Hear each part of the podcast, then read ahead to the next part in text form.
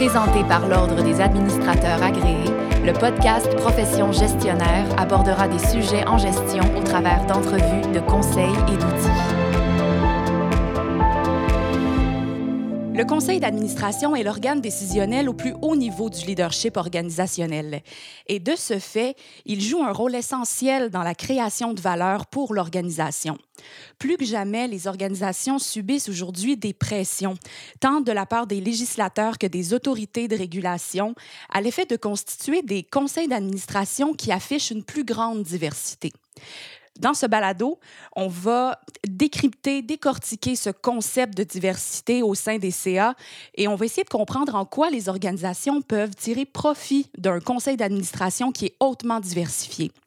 Dans le cadre de la série Gouvernance, on reçoit pour en discuter aujourd'hui Félix Zogning, PhD, ADMA, professeur agrégé à l'Université de Sherbrooke et administrateur sur plusieurs conseils d'administration. Bonjour Félix. Bonjour Béatrice.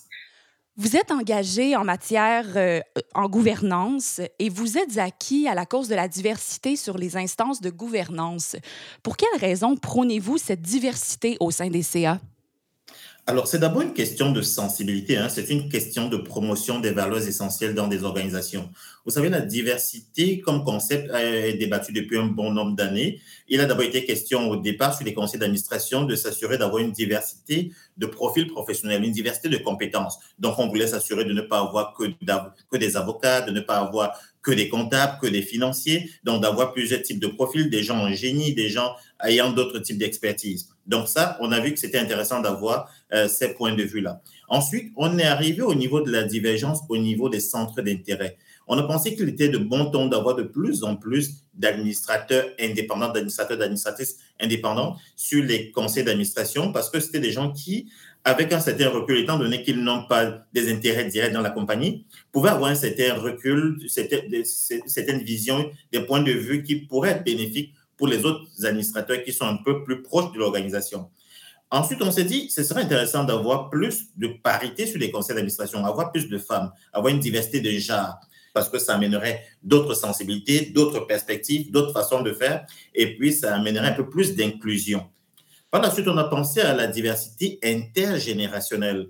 Avoir plus de jeunes de moins de 35 ans, de moins de 40 ans sur les conseils d'administration, non seulement c'est rafraîchissant, mais ça permet d'avoir également le point de vue de certains types de publics, d'avoir le point de vue des gens qui sont connectés à d'autres types de sociétés et ce serait bénéfique pour l'organisation. Et enfin, depuis quelques années, on débat de plus en plus de la diversité ethnoculturelle, où on pense qu'il serait intéressant dans une société qui se veut de plus en plus multiculturelle, d'avoir des conseils d'administration, d'avoir des instances de gouvernance, d'avoir des hauts dirigeants qui, quelque part, soient, soit le reflet de la société, soit le reflet des employés, soit le reflet de la clientèle qu'on est supposé servir. Et donc, de ce point de vue-là, on se rend compte qu'avoir la diversité sous ces différentes formes-là, c'est toujours très payant pour des organisations qui en font la culture. Et justement, vous, vous, mentionnez que c'est payant. En quoi c'est payant d'avoir de la diversité dans les, dans les milieux décisionnels? Pouvez-vous l'expliquer un petit peu plus en détail? Alors, si je dis que c'est payant, c'est clair que c'est payant dans tous les sens du terme. C'est vraiment dans tous les sens du terme. Dans ce sens que la diversité amène une certaine plus-value substantielle à l'organisation. Si on a un conseil d'administration diversifié, ça permet de bien cerner les besoins des publics que nous devons desservir et de mieux servir ces besoins-là. Parce qu'on aura plusieurs sons de cloche autour de la table, on aura plusieurs points de vue, on aura plusieurs sensibilités, on aura une vue, euh, des points de vue à 360 degrés. Donc, ça permet d'avoir cette capacité-là de bien cerner les besoins. Et plusieurs études ont bien montré que, si je donne un exemple de société privée, sur le plan de la responsabilité sociale et environnementale, par exemple, l'ensemble des études montraient globalement que des entreprises qui avaient des conseils d'administration plus diversifiés était meilleur au niveau de la productivité, était meilleur au niveau de la performance financière, était meilleur au niveau de l'innovation, de la créativité, donc de la rentabilité de, l'entreprise. Et donc, de ce point de vue-là, on peut se dire que avoir une diversité sur ces instances de gouvernance, c'est quelque chose qui peut être payant du point de vue économique, au-delà du fait que c'est quand même des valeurs importantes qu'on met de l'avant. Donc, en gros, si on ne le fait pas par valeur, c'est important d'inculquer la diversité euh, parce que c'est rentable sur le plan économique.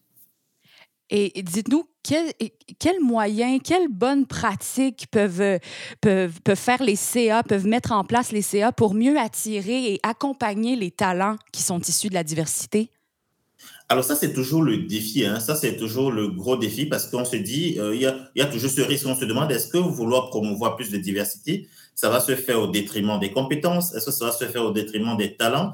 Et à, ce niveau-là, je pense qu'on peut faire les deux. On peut arrimer les deux. On peut avoir plus de diversité, que ce soit la diversité intergénérationnelle, la diversité dans le genre, la diversité ethnoculturelle, la diversité de compétences, la diversité euh, d'intérêts on peut prôner toutes ces difficultés-là sans nuire à la compétence. Comment est-ce qu'on peut procéder? Ce serait bien que des organisations déjà développent une forme de bassin de candidature, une forme de vivier de talent et ne pas nécessairement attendre quand il y a une place qui est vacante, quand il faut combler une place avant la prochaine Assemblée générale pour le faire. Parce que quand on le fait à la dernière minute, il y a de fortes chances qu'on prenne des gens juste pour combler une case et non pas qu'on ait pris le temps de s'assurer d'avoir la bonne personne selon la matrice des compétences nécessaires dans le conseil d'administration. Donc, c'est important pour les organisations donc, de développer une banque de candidatures, de, de, développer un bassin de talents, développer ce vivier-là pour être en même d'aller puiser à l'intérieur quand le moment sera rendu là. Il y a une anecdote qui me revient tout le temps, c'est celle de Monique Jérôme Forget, l'ancienne ministre des Finances euh, du Québec, qui disait toujours que lorsqu'elle rencontrait des hauts dirigeants d'organisations publiques, elle leur disait, mais je ne comprends pas que vous n'ayez pas, euh, vous avez encore très peu de femmes sur vos conseils d'administration. Euh, comment ça se fait qu'à cette date, on, on, soit encore là? Et chaque fois, la réponse qu'elle recevait, c'était on veut bien nommer plus de femmes, mais on ne sait pas où les trouver, c'est un peu difficile de, de, les avoir, c'est très complexe. Alors, elle avait une astuce qui était qu'elle marchait toujours avec une liste de femmes dans son salon. Elle avait une liste, de, une liste sur laquelle elle mettait les noms de femmes qui avaient des talents exceptionnels, qui avaient des compétences irréprochables, et donc, chaque fois qu'un dirigeant lui disait non, je ne sais pas où je peux trouver des femmes, elle mettait la main dans le sac, elle sortait sa liste et puis elle lui tendait en disant sur cette liste-là, tu vas sûrement trouver quelqu'un qui fait ton affaire. Donc, ça, c'est la première chose. Donc, constituer des banques de candidatures. L'autre élément pour attirer, c'est une chose, mais retenir ces talents ou alors faire en sorte que ces talents issus de la diversité soient très productifs euh, sur les conseils d'administration, en tant qu'ils apportent plus à l'efficacité du conseil d'administration c'est important de les former. Il faut vraiment que l'organisation ait une culture de formation, un plan de formation, de développement professionnel pour les administrateurs. Parce que, voyez-vous, les gens sont retenus sur un conseil d'administration très souvent sur la base de leurs compétences intrinsèques, sur la base de leurs compétences techniques, professionnelles. Mais une fois qu'ils deviennent administrateurs ou administratrices, ils doivent maintenant développer des habiletés de gouvernance. Et ça, on ne l'a pas toujours. Euh, les gens ne sont pas toujours préparés à ça. Une fois qu'on est administrateur, on a des responsabilités, on a des obligations, on a un rôle à jouer. Il y a notamment des obligations fiduciaires d'administrateur ou d'administratrice. Et pour jouer pleinement ce rôle-là, ce serait important qu'on puisse former ces gens-là à la gouvernance, à savoir comment se tenir, savoir comment apporter des points, savoir comment interagir sur un ensemble d'enjeux qui sont liés au conseil d'administration. Parce que même si vous étiez médecin, même si vous étiez comptable, même si vous étiez ingénieur, une fois que vous êtes sur le conseil d'administration, il y a des enjeux de ressources humaines, il y a des enjeux de gestion des risques, il y a des enjeux d'orientation de, stratégique, il y a des enjeux de planification, il y a des enjeux financiers. Et on n'est pas toujours préparé à ça. Or, on doit se prononcer sur toutes ces questions-là, on doit voter sur toutes ces questions-là. C'est donc important qu'il y ait une formation en matière de gouvernance pour être sûr que ces talents issus de diverses formes de diversité soient capables de, d'exploser leur plein potentiel au sein du conseil d'administration. Très bien. Et euh, vous diriez que ce serait quoi le mode d'emploi pour qu'une organisation puisse tirer pleinement profit de la diversité sur ses instances de décision? L'organisation doit déjà s'assurer de tout faire pour atteindre une vraie diversité de fonds, parce que c'est la diversité de fonds qui est vraiment payante. On a en fait deux types de diversité. On a la diversité de fond et on a la diversité de façade. La diversité de façade consiste à dire, on m'a dit qu'il me fallait plus de personnes issues de minorités culturelles. Bon, ok, je vais aller en chercher deux ou trois. On m'a dit qu'il fallait un peu plus de femmes, je vais aller en chercher quelques-unes et tout, sans trop y croire. Oui, à la fin, on va avoir un conseil d'administration qui est composé d'une certaine manière, mais ça ne produira pas les effets escomptés. Parce qu'en fait, c'est qui fait la différence sur un conseil d'administration, ce n'est pas nécessairement la structure ou la composition, mais c'est la dynamique du conseil, c'est la profondeur des échanges, c'est le niveau des, des, interactions, la manière dont les choses sont abordées. C'est ça qui va faire toute la différence. Donc, le seul fait d'afficher un conseil d'administration qui, en apparence, respecte toutes les sensibilités, ne garantit pas qu'on arrivera à des résultats probants. Je vais vous donner un exemple. De l'autre côté de l'Atlantique, quand on regarde en France, il y a eu en 2011 la loi Copé-Zimmermann. Donc, il y a eu la loi Copé-Zimmermann qui exigeait ou qui demandait pour des sociétés ouvertes d'avoir un minimum de 40% des femmes sur les conseils d'administration. Alors aujourd'hui, un peu plus d'une décennie après, je peux vous dire qu'on est rendu à un peu plus de 45% des femmes sur les conseils d'administration. Donc, ce qui est déjà une bonne chose. Autrefois, on disait qu'on ne trouvait pas les femmes. Maintenant qu'il y a eu une loi, subitement, on a trouvé ces femmes-là. Donc, on est déjà un peu plus de 45%, magnifique.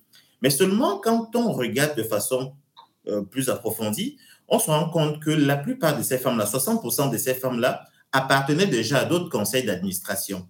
Donc, en fait, c'est à peu près le même sous-groupe de femmes qui se retrouvent sur plusieurs conseils d'administration. Et puis, ça donne l'impression qu'on a aujourd'hui 45% des femmes qui sont sur les conseils d'administration. Et quand on regarde encore de façon plus fine, on se rend compte que 44% de ces femmes-là sont issues des écoles d'élite. Donc, en gros, on a mis sur pied une loi pour s'assurer d'avoir plus de représentativité, d'avoir plus de femmes sur les conseils d'administration, mais cette loi-là n'a pas profité à toutes les femmes dans leur ensemble. Ça a profité à un sous-groupe de femmes. Cela a renforcé l'influence des réseaux.